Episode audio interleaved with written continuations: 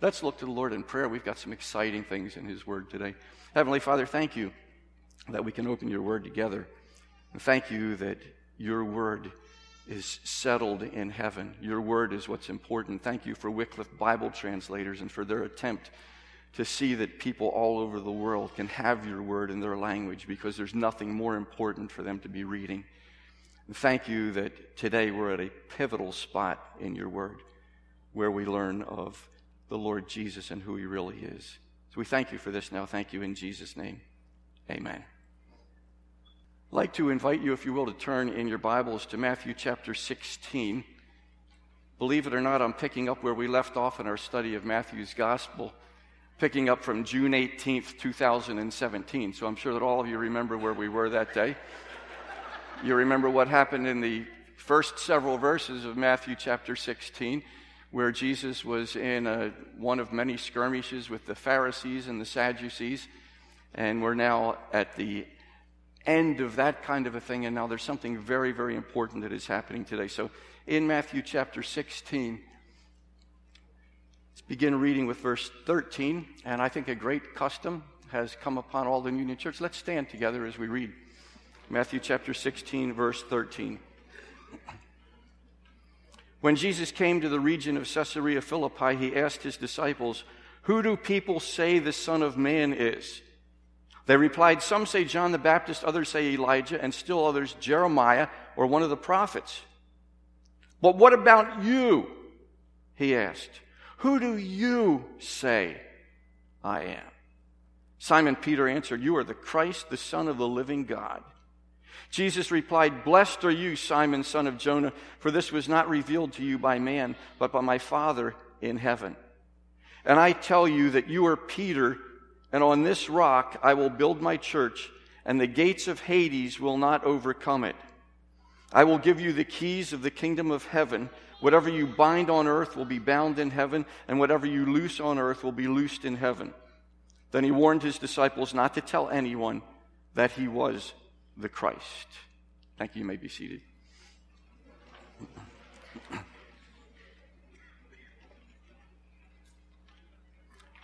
Quoting from one of my favorite commentators on this passage, he says this This passage represents the climax of Jesus' teaching ministry. Stop and think about that the climax of Jesus' teaching ministry. Jesus had been doing a lot of things. We've been seeing them in Matthew. He'd been healing a lot of people, doing a lot of different kind of teaching in a lot of different ways. But this is the ultimate. This is the climax. It was, in effect, the apostles' final examination. Sorry to use an expression like that so close to the time that some of you just got out of school. But the good news is that for many of you, it is 66 days till school starts again. But he says it was, in effect, the apostles' final examination consisting of but one question the ultimate question that every human being must face Who is Jesus Christ? Who is he? And he goes on from there to say a person's answer is of the most monumental importance because on it hinges his eternal destiny. It is a question that no one can escape or avoid. Every soul, as it were, will be pinned against the wall of eternity and forced to answer that question. So you can see that we've entered into our study of Matthew into something that is extremely important. For every one of us and everyone that we have a chance to talk to about the Lord Jesus, the important question, who is Jesus? And I appreciate Dr. I singing, Who is He in yonder stall? Had I been here and we worked together as we normally do, I would have suggested that song.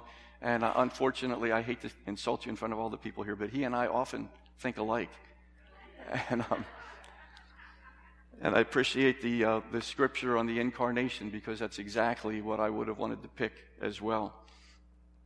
So here we are as we start looking at this passage. It says, When Jesus came to the region of Caesarea Philippi, that's where he asked the important question of his disciples. Uh, does that make any difference? It does make a big difference. This is part of the story. And if you're able to see what is on the screen in front of us, you can see at the very top is Damascus, and right under there is Caesarea Philippi.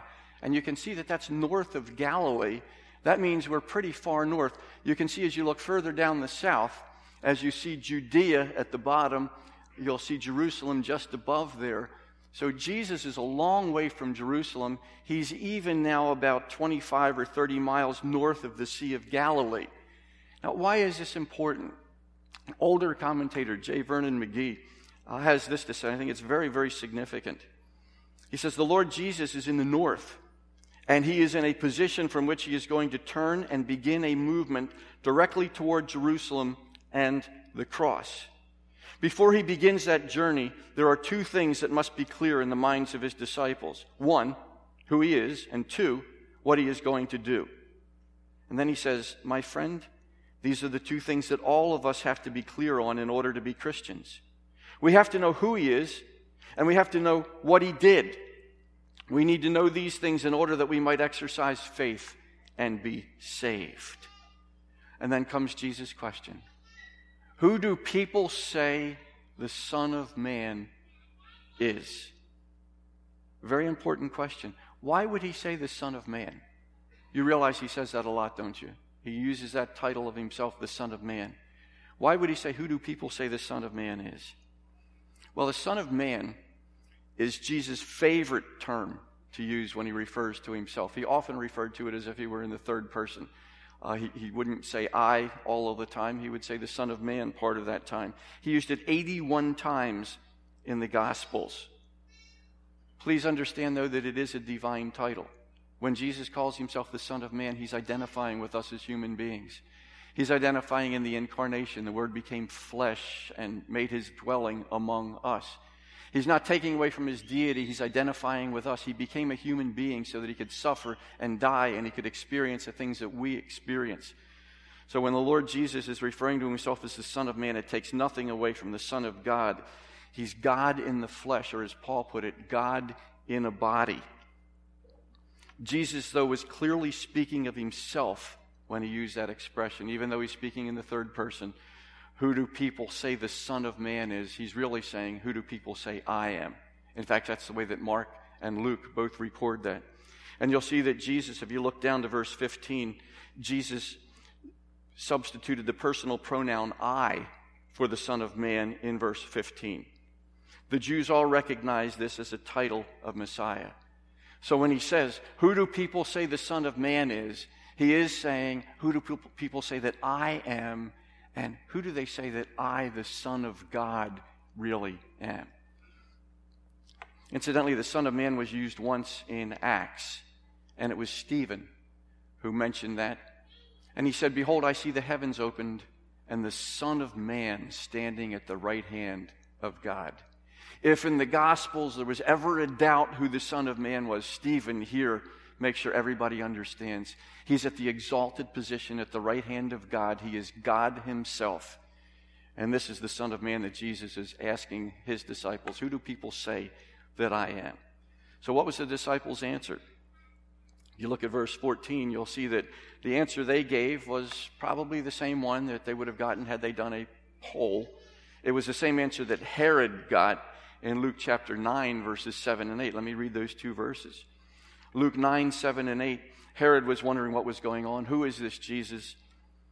Now, Herod the Tetrarch heard about all that was happening, and he was perplexed, because it was said by some that John had been raised from the dead, by some that Elijah had appeared, and by others that one of the prophets of old had risen. And Matthew adds Jeremiah to that list. That would make the total list to include, first of all, John the Baptist. That was Herod's favorite. Because he said in Mark 6:16 when Herod heard of it he said, "John whom I beheaded has been raised." And in Matthew Herod said this, "This is John the Baptist. He has been raised from the dead. That is why these miraculous powers are at work in him." So John the Baptist was a possibility, but there were other possibilities as well. Elijah was one who was mentioned. Many were expecting him to return to the earth with good reason. Because here in Malachi chapter 4, verse 5, it says, Behold, I will send you Elijah the prophet before the great and awesome day of the Lord comes. But that wouldn't be until the end. Jesus said at one time that Elijah has come, referring to John the Baptist, but Elijah was still to come at end times. They were expecting him to be back. I expect that he'll be one of the two supernatural witnesses in Revelation, but that's another story. Jeremiah was another one who was mentioned. Jeremiah, the weeping prophet. There were times when Jesus wept. And so some would say Jeremiah would have been a good guess. And there are two verses in the Apocrypha that talk about Jeremiah coming back. Um, I don't believe the Apocrypha is inspired scripture, and I'm not going to turn to those passages in the Apocrypha, but that's one of the reasons why people at that time could have been thinking Jeremiah was coming back. Or one of the prophets was another possibility. Interesting that millions of Muslims today believe that Jesus was a prophet. In fact, the greatest of prophets, but not God himself. So the disciples' answer basically could have been flattering, could have been very flattering, because there are some very important names that are given here. But then Jesus personalized the question. We always have to personalize the questions that Jesus asks and what Scripture tells us. But who do you say that I am? Who do you say that I am? Can you imagine Jesus, because these are the pages of God's Word, Jesus saying that to you in a very personal way right now? Who do you say that I am? Can you think of any question that is more important than that one? It's a question that existed at the time of Jesus, continues to exist today. There are still a variety of answers, but only one answer is correct. All of the rest of the answers lead to eternal hell. And the Bible is very, very clear about that. The question was a very popular one. But who do you say that I am? John chapter 12, verse 34. So the crowd, this is now a big crowd, they answered, and we've heard from the law that the Christ remains forever. How can you say that the Son of Man must be lifted up? Who is the Son of Man? Matthew's gospel. When he entered Jerusalem, the whole city was stirred up, saying, Who is this? Mark, this is of the disciples. And they were filled with great fear and said to one another, Who then is this that even wind and sea obey him? Who do you say that I am? Peter answered. And some say that Peter answered on behalf of all the disciples. Nobody argued with him, and he usually was the spokesman. This is typical Peter. He immediately responds, emphatically responds, and in a short way responds. This is what Peter does. His answer You are the Christ, the Son of the living God. The Christ, the Greek language, ho Christos, very significant word. It's the New Testament equivalent of the Old Testament Messiah, spelled M A S I A H as it comes over from the Hebrew, which means the anointed one. So Peter has just said a mouthful. You are the Christ, the Son of the living God. You're the anointed one. You're the Messiah. You're the one that everybody has been waiting for. You're God, in essence, is what he is saying. Well, there are a lot of possible answers that we've seen so far. The disciples said, uh, we've got all these other people here. We've got Elijah and Jeremiah, John the Baptist, and all the prophets, and all that type of thing. A lot of other possible answers that Peter has given us one. Who had the correct answer? Tell me. Who had the correct answer? I'm going to hope you're saying Peter. Yeah, Peter obviously had the right answer. And that's reinforced. How's it reinforced? If you notice back in the text, Jesus blessed him for his answer. One writer suggests that Jesus' words of blessing to Peter do not mean that Peter would be rewarded for what he said, but that it had already been blessed by having that revelation made to him. It was already a blessing for him. Jesus declared the source of Peter's answer is coming from God, not from humans. That in itself would have been part of that blessing. Peter would be given honor. Note carefully something in verse 18. Jesus said, And I tell you, that you are Peter. Now, Peter just said, You are the Christ, the Son of God. Now, Jesus is saying to Peter, And I tell you that you are Peter. Do you think Peter didn't know that? Does that seem a little odd? I'm going to tell you, you're Peter. Well, something's going on here. Peter already knew who he was, but the stating of his name must have been significant, and it was. Jesus made a play on words with that name. Did you catch that? Jesus is using a pun here. It is okay to do that. just in case anybody was ever wondering if it's not okay to do that, I've known people to do that a lot. And it is okay to be able to do that. You are Peter. Petros in the Greek, meaning a stone or a loose rock. Although you could read a lot of things about this, and people are going to tell you, well, it doesn't mean exactly that. But this is probably what most of the commentators are saying. Petros meaning a stone or a loose rock. And then on this rock, you're Peter, that's your, your Petros. On this rock, another Greek word, Petra, Greek for a rock or a bedrock. You may be thinking of a foundation there. It is something that is very, very significant. This is a very controversial passage. The question is who or what is the rock upon which Jesus would build his church? It's controversial because the Roman Catholic Church teaches that Peter was the rock and the church would be built on him. He would be the first bishop or pope of the church, and from him a lot of things emanate. So they use this passage to defend that Peter was the first pope, the leader from Rome. Now, I don't want to spend a lot of time on this, but simply to say this there is no evidence that Peter was ever in Rome. And there are many assertions with the flaw that Peter would have been the first pope or the head of the church or the foundation of the church. James actually was the leader of the church, as we see in the book of Acts.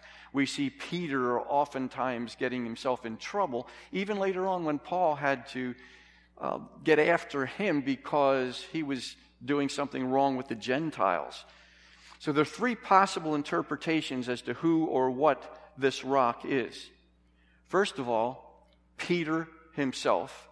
And so Jesus is basically saying to him that you're Peter, and on this rock I will build my church, that he's talking to him and about him at the same time, but not as the first pope, but as representing the rest of the apostles. And we'll see a little bit about that in a moment. Another interpretation is that Peter's confession is that rock upon which the church is going to be built his confession of who Jesus is, his confession of the deity of the Lord Jesus, that that's the rock on which the church is going to be founded. And then there is a third possible interpretation that it is referring to Jesus himself. But I like the comments that are made by one of the commentators. He says this, and, and stay with me on this, it'll take a little bit to develop. He says, perhaps the most popular interpretation is that Jesus was comparing Peter, a small stone, to the great mountainous rock on which he would build his church. The antecedent of rock is taken to be Peter's divinely inspired confession of Jesus as the Christ, the Son of the living God. He goes on to say, that interpretation is faithful to the Greek text and has much to commend it. And I would agree with that. But it seems more likely that in light of other New Testament passages, that was not Jesus' point. In his letter to Ephesus, Paul says that God's household is built upon the foundation of the apostles and prophets. Christ Jesus himself being the cornerstone. That's Ephesians 2:20. It therefore seems that in the present passage Jesus addressed Peter as representative of the 12. Now looking carefully at what Jesus said in verse 18 again, and I tell you you are Peter and on this rock I will build my church and the gates of hell shall not prevail against it. Notice what it says when Jesus said, On this rock I will build my church. Jesus was the builder of the church. Jesus was the chief cornerstone of the church. But it doesn't tell us that Jesus was the foundation. Several references refer to Jesus as the rock, but using a different word. Petra is not used of Christ in reference to the church. The word stone in the Greek is the word lithos, which we see, and chief cornerstone, different words than Petra or Petros, are used. Chief cornerstone, here's a nice word. If you can see the screen, you can say that any way you want to. Uh, there ought to be a law against five vowels in a row. And you can, you can say that any way that you would like to, but that's, that's not the same word that we have here when Jesus is referred to as the chief cornerstone or just a stone, which he is. Now, looking again at a verse I quoted a moment ago, Ephesians 2:20, built on the foundation of the apostles and prophets, Christ Jesus himself being the cornerstone. That's what we're taught here in Ephesians chapter 2 verse 20. So, looking at the context, everything Christ said in these two verses was to Peter and about Peter. That means that on Peter he would build the church, but not on Peter alone. Peter would be a part of the foundation since he was one of the apostles. There are a number of noted New Testament scholars who point out that the words Petros and Petra are used interchangeably. And there is a parallel between you are rock and on this rock I will build my church that shows the second rock has to be the same as the first. Now, there's a lot to commend itself to the other interpretation that it is on the foundation of the truth about Jesus that the church is built.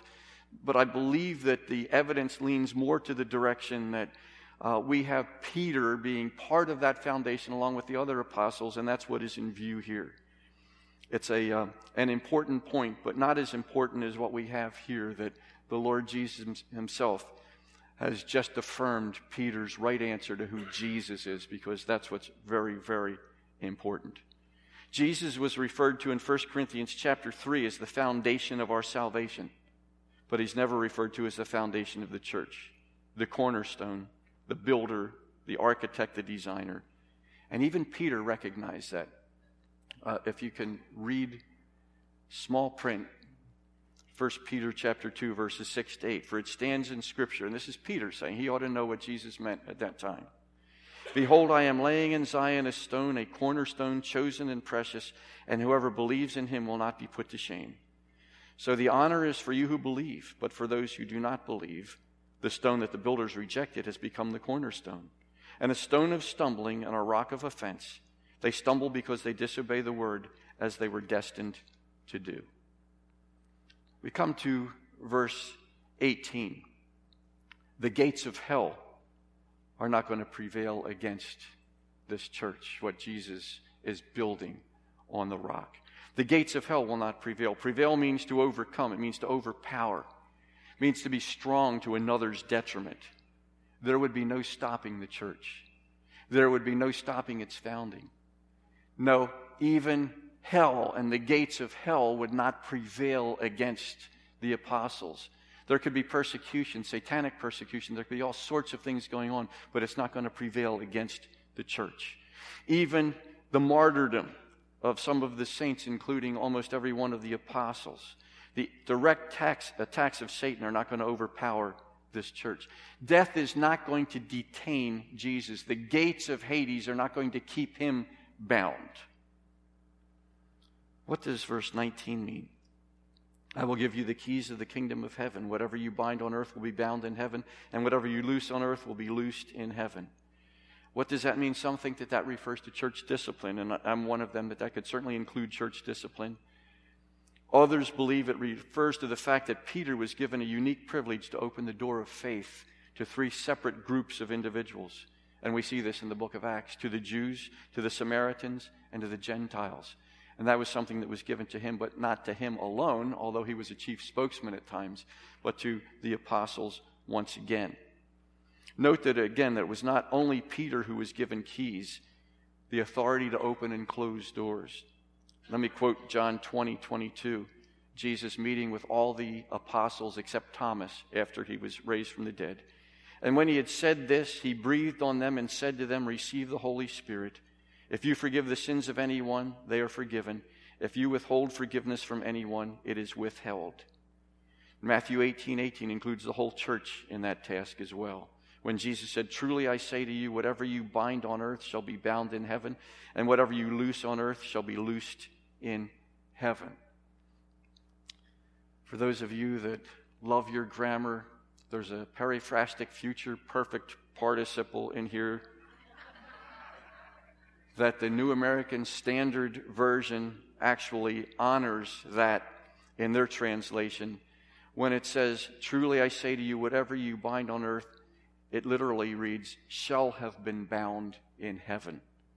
And whatever you loose on earth shall have been loosed in heaven. That means that neither the apostles nor the church made these decisions, they applied them, that they were made from above. Look at verse 20. Why the warning? Then he warned the disciples not to tell anyone that he was the Christ. It would seem that he would tell them, please let everyone know. Why the warning? Some of you have an NIV study Bible. I'd like to note that they have for this. The people had false notions about the Messiah and needed to be taught further before Jesus identified himself explicitly to the public. He had a crucial schedule to keep and could not be interrupted by premature reactions. In other words, the time was not right. He could not bypass the cross. There could be no shortcut to glory. Jesus didn't want these people to get all excited about something they really didn't know what was going on at that particular time. More needed to be done. And so we come to the end of these verses, but not to the end of our thinking about the important question that is here Who is Jesus? Who is Jesus? It's a very important question. Get it wrong and spend eternity in hell. Peter got it right.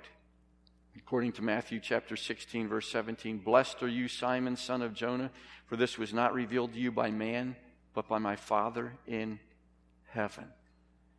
Now, what would popular opinion say today in answer to the question, Who is Jesus? Popular opinion would still say something like, He's a great teacher, He was a prophet, he was a great example, maybe even the greatest example that ever lived. He was a good man. He was something very, very special. They're giving the same answers that were given back then. Popular opinion. Let's think of something great that we can say about him. But they were not paying Jesus any compliments at all. It's like saying this today. It's like saying Wayne Gretzky was a good skater. Now, any of you that know sports, you wouldn't say Wayne Gretzky is a good skater. Arguably, you could say that in baseball, there's somebody that is the best baseball player that ever lived. But there would be a lot of possibilities that would be suggested. The same thing in basketball, the same thing in football, not in hockey. If you ask who was the greatest hockey player who ever lived, I think just about everybody would say Wayne Gretzky. The greatest hockey player by far that ever played. And so to say to him, he was a great skater, um, that would be like saying of Jesus, he was a great man. He was way, way, way above that. Some of you have heard me talk about the trilemma. It's something that I've spoken about a number of times. Uh, it's the Lord liar lunatic argument that has been popularized. It's a classic argument, leaving us, though, without being able to say that Jesus was a good man if he wasn't who he claimed he was. If he wasn't God himself, then he couldn't have been a good man. That's the way the argument goes. Let me share with, it clo- with you in closing this the trilemma, popularized by C.S. Lewis, repeated by many others since then, particularly by Josh McDowell. Um, it's a logical argument. It states that Jesus was either Lord, liar, or lunatic. It's been popularized as mad, bad, or God. And here, here's what Josh McDowell and some others have said about that. Jesus was either who he claimed to be, God himself, or he was at the polar opposite extreme, an evil impostor or a raving maniac. Hence, Lord, liar, or lunatic. Notice that the middle ground that people often want to step on, that Jesus was a good man, maybe even a great man, a gifted teacher, an exemplary moral figure, a positive influence on humanity, all of that is logically eliminated. Jesus' distinct claims of being God eliminate the popular ploy of skeptics who regard him as just a good moral man or a prophet who said a lot of profound things. So often, that conclusion is passed off as the only one acceptable to scholars or as the obvious result of the intellectual process. The trouble is, many people nod their heads in agreement and never see the fallacy of such reasoning. A quote from C.S. Lewis I am trying here to prevent anyone saying the really foolish thing that people often say about him. I'm ready to accept Jesus as a great moral teacher, but I don't accept his claim to be God. That is the one thing we must not say. A man who was merely a man and said the sort of things Jesus said would not be a great moral teacher. He would either be a lunatic on a level with the man who says he is a poached egg. I've never heard anybody claim to be a poached egg, but that would be some serious lunacy, I think, if somebody were to do that. But he says either a lunatic on a level with the man who says he is a poached egg, or else he would be the devil of hell. You must make your choice. Either this man was and is the Son of God, or else a madman, or something worse. And then finally, he says this You can shut him up for a fool, you can spit at him and kill him as a demon, or you can fall at his feet and call him Lord and God. But let us not come up with any patronizing nonsense about him being a great human teacher. He has not left that open to us. He did not intend to. Who is Jesus? Peter got it right. You are the Christ, the Son of the living God. Do you have that right? And if you've got that right, are you willing to pass that on? Heavenly Father, we thank you for this awesome place in your word, described as the climax of Jesus' teaching ministry. Thank you for how important it is. And thank you that we can learn from that, be reinforced in that, recognize that the Lord Jesus, God Himself, deity, divine, the one who came here, identified Himself as the Son of Man so that He could die. And we're grateful. And we thank you in His name. Amen.